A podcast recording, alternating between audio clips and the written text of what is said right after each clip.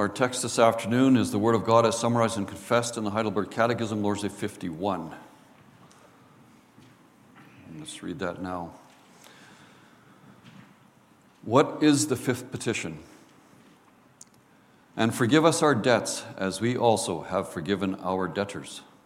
That is, for the sake of Christ's blood, do not impute to us, wretched sinners, any of our transgressions, nor the evil which still clings to us.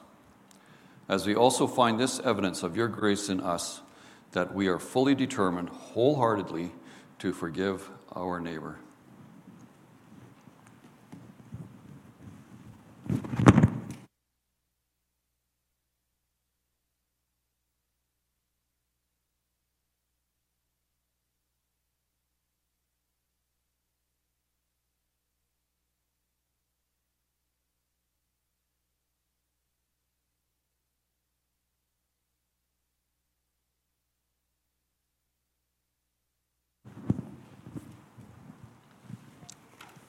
Thank you, Brother Sloan.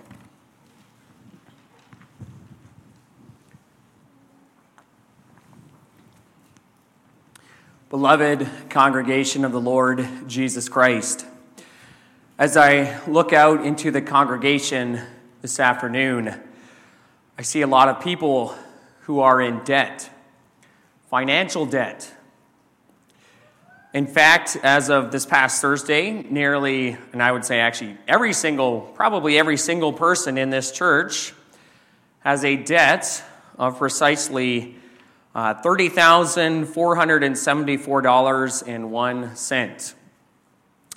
Now, what gives me the boldness to say such a thing? Have I checked your credit card statement or your online bank account? Well, I haven't done any of those things. But while I was preparing for this sermon and going over it this past Thursday, I visited a website called debtclock.ca.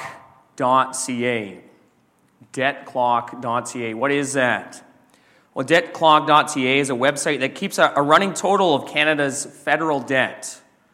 Has uh, a few meters, like kind of like an odometer on a car.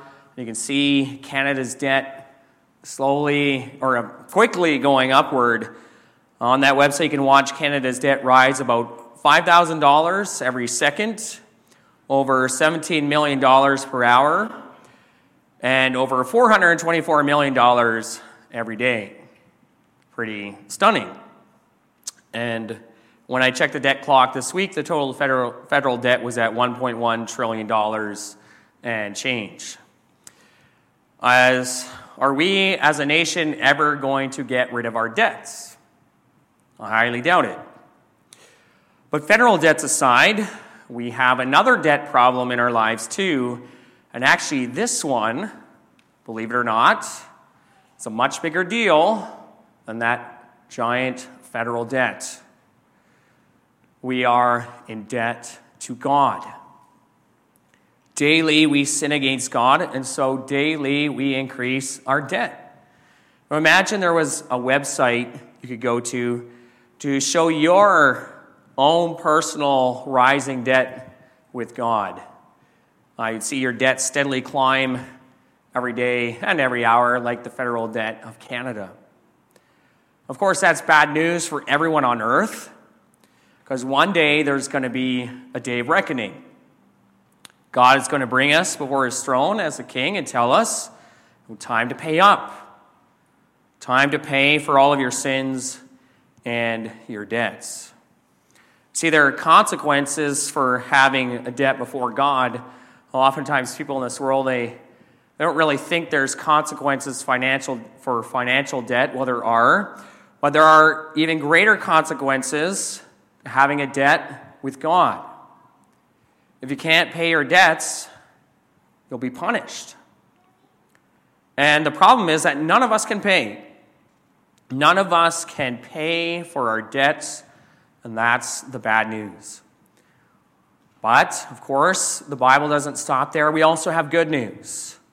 And the good news is also found here in the fifth petition of the Lord's Prayer.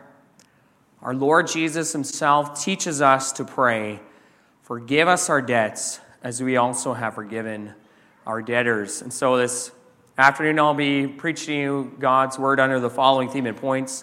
In the fifth petition, we pray that God would forgive us all of our debts. We'll look at two main things. First of all, the forgiveness we receive from God, and second, the forgiveness we extend to others.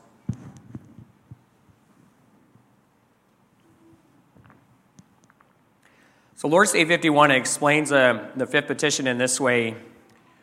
Uh, when we ask this petition, we are asking, for the sake of Christ's blood, do not impute to us, wretched sinners, any of our transgressions, nor the evil which still clings to us. Notice, first of all, the humility of this prayer, the humility of this prayer. As we pray for God to forgive, forgive our sins, we first acknowledge who we are. And in and of ourselves, if we were just us on our own, yes, we are wretched sinners in and of ourselves. Can't hide the fact that evil still clings to us as well. Nor can we try cover up our debts by our good works. Perhaps as you read the catechism's, catechism's answer here, you might not like that term, wretched sinners. Sounds pretty negative after all, but what can we do but acknowledge the truth in and of ourselves? We don't have any claims before God. We can't negotiate our sins away. All we can do at the end of the day is beg for mercy to God to forgive us all of our debts. You know, the parable of the unmerciful servant in Matthew 18 it teaches this so clearly. Jesus says the kingdom of heaven may be compared to a king who wished to settle accounts with his servants. And one man was brought to him who owed him 10,000 talents. 10,000 talents. And this was an enormous amount of money. Scholars estimate that in today's terms, that would be a debt of about $6 billion. You thought your share of the federal debt was high. But $6 billion was this man's debt. The Lord Jesus puts the man's debt at an astronomically high amount. By doing this, Christ is showing us the incredibly high debt we have before God because of our sins. You see, in describing this man, this servant who came before the king, owed 10,000 talents. The Lord Jesus is not simply describing people like Hitler who did atrocious things. No, he's teaching us we all have this debt before God.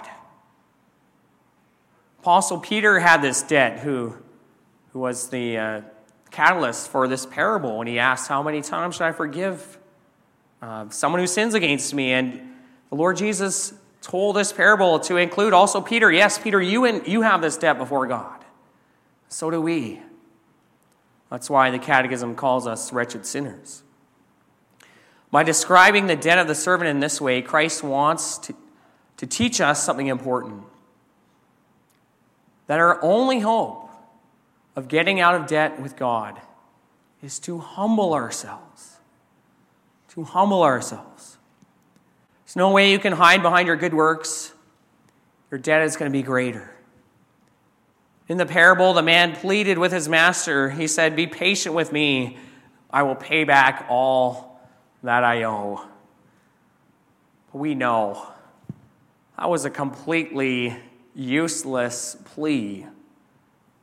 We know the man, he had no hope of paying back that enormous debt. And we know deep down that we cannot repay God. So that's our situation before God. Our debt is too high, so we must acknowledge our debt, plea for mercy from God, seek His forgiveness for the sake of Christ's blood. As we pray this petition, let's first of all acknowledge our sins, seeking forgiveness through, through Jesus' blood. Now, this petition is not only a humble petition, it is at the same time a bold petition. A bold petition. Think for a moment of the, of the massive debt we have before God, also as described in this parable. When we pray this prayer to God, we are praying to God, Lord, I know my debt is astronomically high, but please just cancel it, wipe it away. You know, maybe we pray this petition so often we, we forget how bold it, it actually is. You know, imagine one day you were to walk into the bank, you ask to speak to the bank manager. Then, as you sit down with the manager, you ask him, I would like you to, to cancel my mortgage. I'll just pay it off, let it go, forget about it. Cancel it completely. Oh, what a bold request that would be. And perhaps you're thinking to yourself, well, that'd be nice, but I know it's never going to happen. But if you think about it, we're doing something far greater, far bolder than that when we ask God to forgive us our debts. No, this isn't just a bank manager we're coming before talking about a house we're coming before the Almighty God of the universe, and we have rebelled against Him. We have sinned against that God, and we have the boldness to ask Him to freely forgive our sins. The beautiful thing is, that's just what the Lord Jesus teaches us to do. Come before the God of gods, the King of kin, kings, and boldly ask in humility for Him to forgive our sins.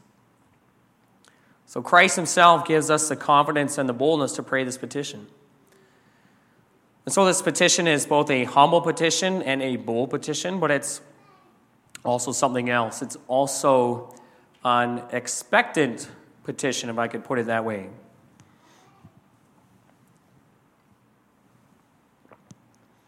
know, when we realize our sins and when we realize we don't for, uh, deserve forgiveness, and when we also realize the boldness of this request, it could perhaps uh, bring up a danger for us.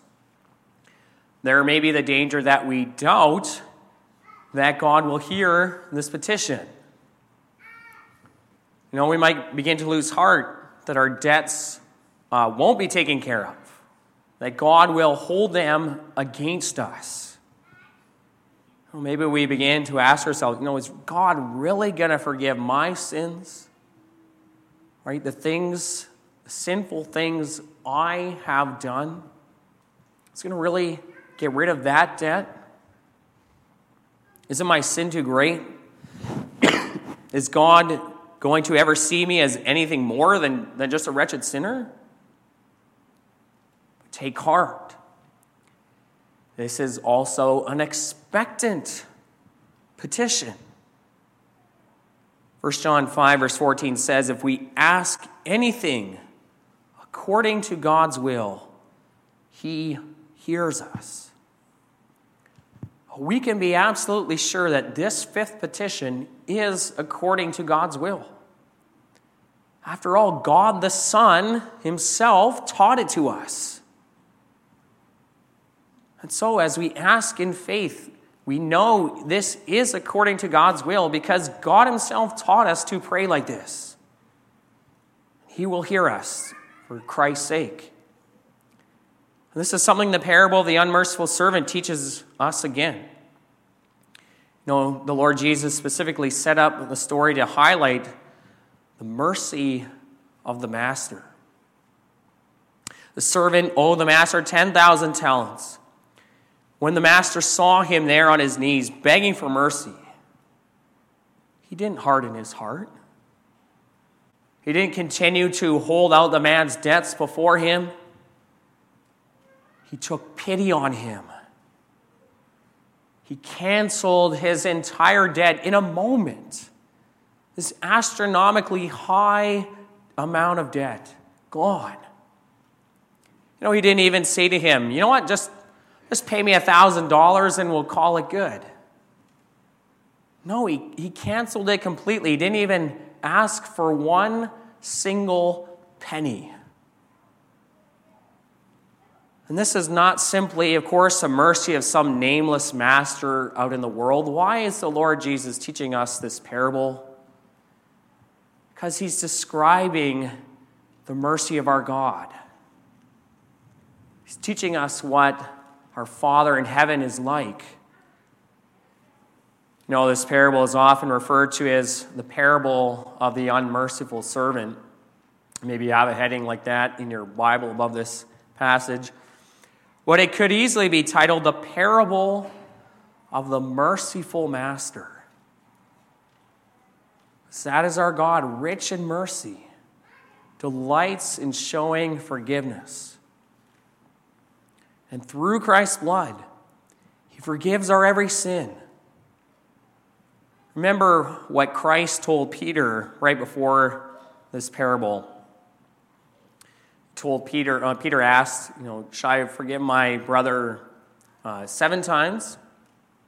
Christ said, not just seven times, but 77 times, meaning every time. And why does the Lord Jesus also say that? Because it's the same standard God holds for himself.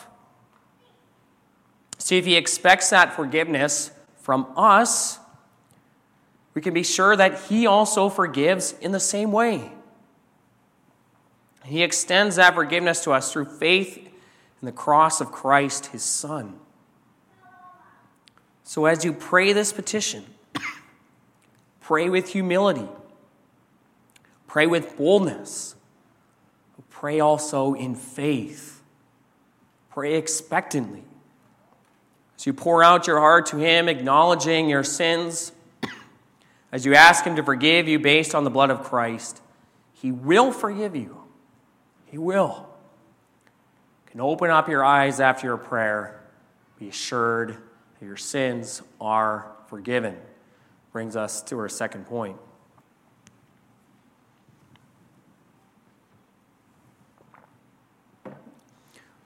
So, the fifth petition teaches us about the forgiveness we receive from God, but it also teaches us about the forgiveness we extend to other people. Jesus taught us to pray, Forgive us our debts as we also have forgiven our debtors. And here, the Lord Jesus, he connects God's forgiveness of us with our forgiveness of others. So, certainly, it shows the importance of extending forgiveness to other people.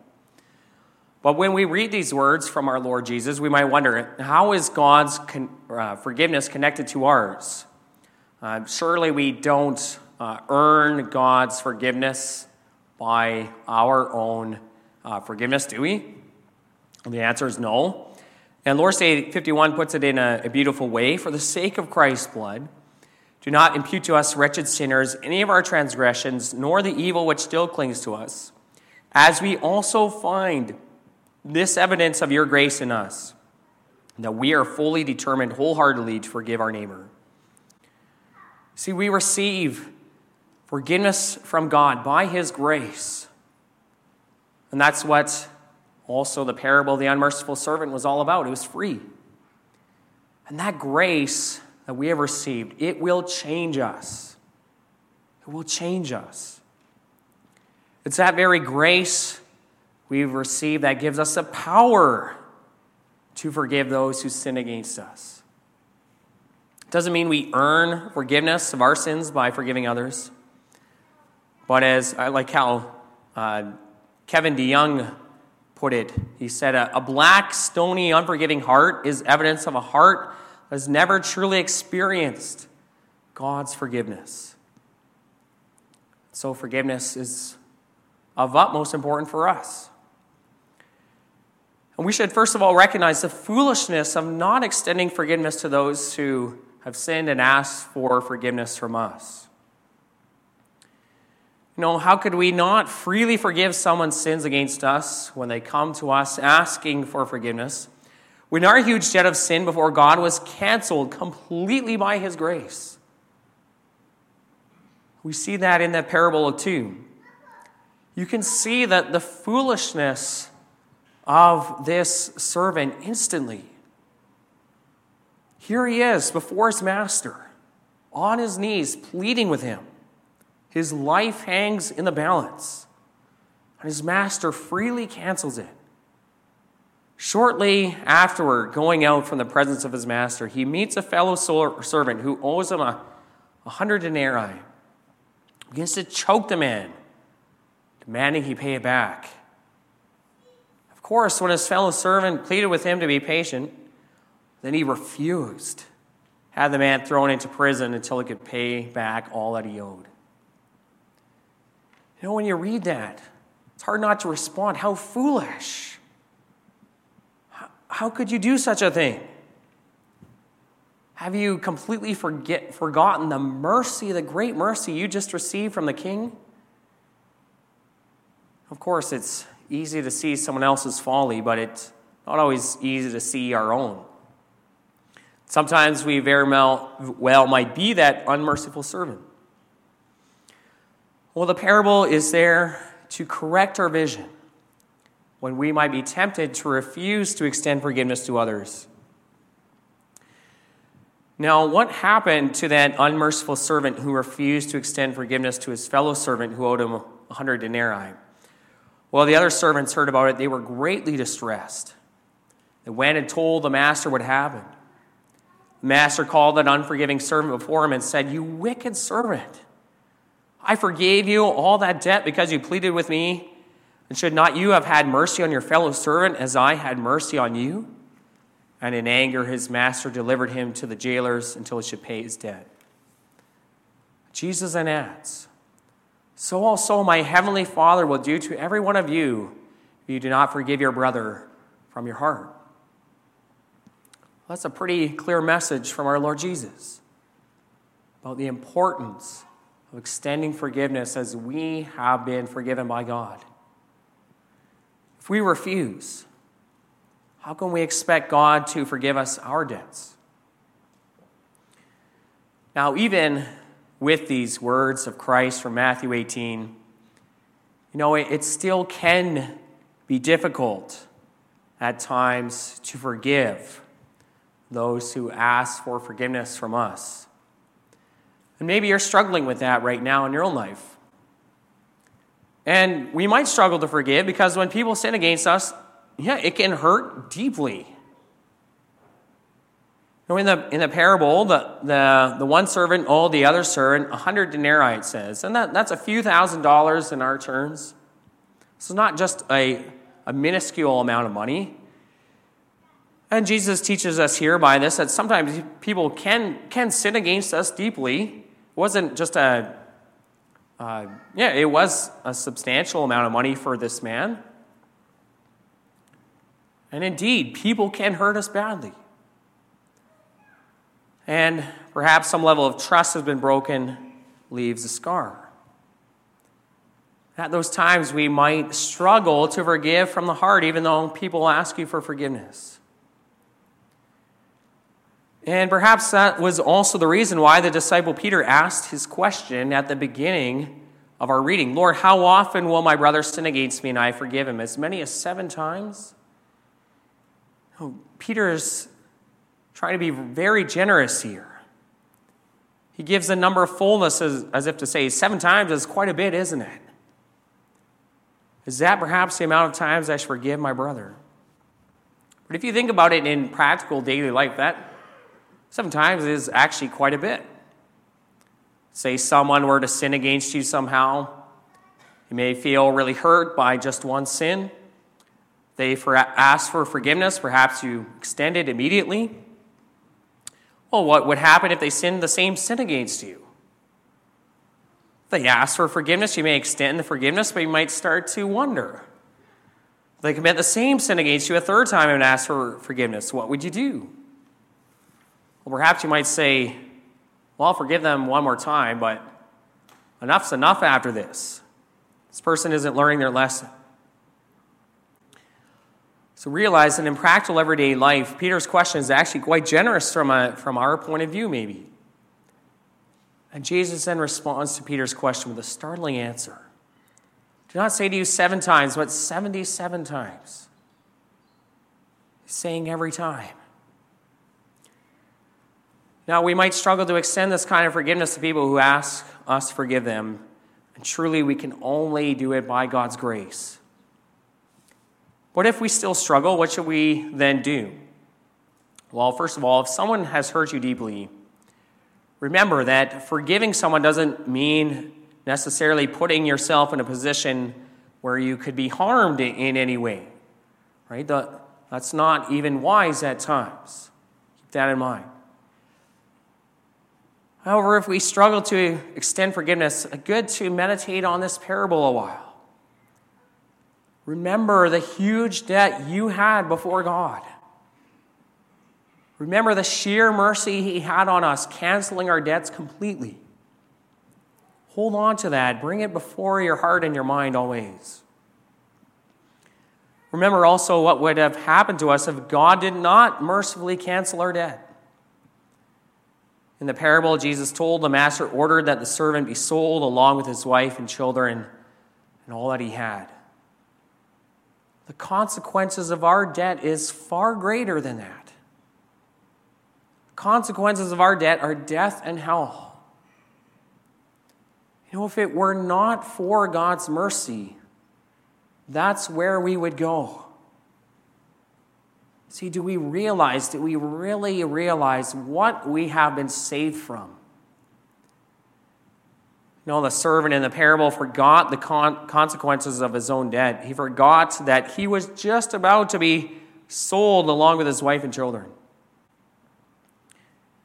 Then he had no problem sending his fellow servant to a similar fate that he just escaped. But if we understand the punishment we've been saved from, it will change us. Help us to extend mercy to others. Finally, to help us forgive, we should also keep in view the, the benefits of the forgiveness we have received from God. You know, through God's forgiveness, we've not only escaped hell, but we will enjoy eternal life. We're receiving a glorious future with blessing and joy forever. And keeping that in view can help you to extend forgiveness to others also. Remember, when someone sins against you, it hurts deeply. It can feel like they've taken away part of your life, part of your life here on earth, part of the joy you might experience in life. And that's true. Sin does cause hurt, it does take away the joy in life.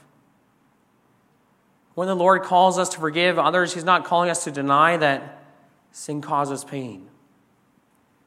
He's calling us to put our faith into action despite the pain we might feel.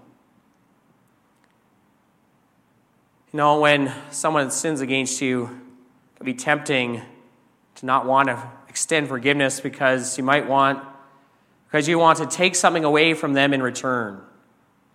Right? you might not want them, the the happiness of, of being forgiven. But if you do not forgive, you might, you see, if you do not forgive, you might be able to make them feel something of the pain that you felt. But remember, what you have through God's forgiving grace, you have eternal life. An eternal future of eternal joy is coming. It's free from every sin. No one will ever sin against you again. It's free from all hurt. It's free from all pain. Yes, when someone sins against us, it robs us some of the joy of this life. But we are receiving something far greater that will never end. When we trust that eternal joy is coming, then it frees us to forgive people in this life, even when we go through pain. So we have something far greater coming. We have not lost our lives, we have life coming. As we forgive those who ask us to forgive them, that it will only result in more joy for us, for it will be further evidence that we ourselves have received the forgiving grace of God. Amen.